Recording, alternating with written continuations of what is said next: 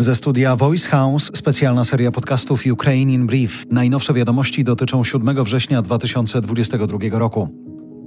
Ukraina rozważa wyłączenie zaporowskiej elektrowni jądrowej. Powody? Regularne uszkodzenia linii energetycznej, która zasila m.in. systemy do chłodzenia reaktorów.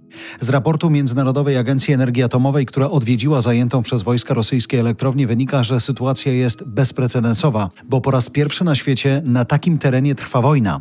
Raport pokazuje, że w elektrowni jest rosyjski sprzęt i wojsko. To negatywnie wpływa na ukraińskich pracowników, którzy wykonują swoje obowiązki w skrajnie stresujących warunkach. MAEA wzywa do natychmiastowego zaprzestania ostrzału elektrowni, choć, jak pisze Ośrodek Studiów Wschodnich, nie określa, kto prowadzi ostrzał. Raport żąda strefy ochrony jądrowej wokół elektrowni. Rosja to odrzuciła. Od połowy września Rosjanie nie wjadą na Litwę, Łotwę i do Estonii. Wyjątki? Te trzy kraje będą wpuszczać tylko Rosjan przekraczających granice z przyczyn humanitarnych lub rodzinnych, a także kierowców ciężarówek i dyplomatów. Pomysły Komisji Europejskiej na kryzys energetyczny, limit cen gazu z Rosji czy obowiązkowa redukcja zużycia prądu w Unii w godzinach szczytu. Szefowa komisji informuje, że udział Gazpromu w europejskim imporcie gazu spadł do 9%. Przed wojną było to 40% całego importu gazu do Europy. Kolejne 5 miliardów euro pomocy makrofinansowej dla Ukrainy. Komisja Europejska przypomina, że do tej pory Kijów dostał 10 miliardów euro w formie pomocy finansowej, humanitarnej i wojskowej.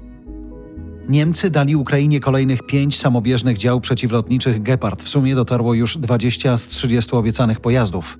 NATO ma wyposażyć połowę ukraińskiej armii w zimowe umundurowanie i namioty. To 200 tysięcy kompletów mundurów. Putin grozi zerwaniem porozumienia o transporcie zbóż z Ukrainy przez Morze Czarne. Jak pisze OSW, Rosja bierze pod uwagę możliwość powrotu do taktyki szantażu zbożowego. Groźba nowej blokady będzie wykorzystywana przez Kreml do wywarcia presji na Zachód, żeby poluzował sankcje.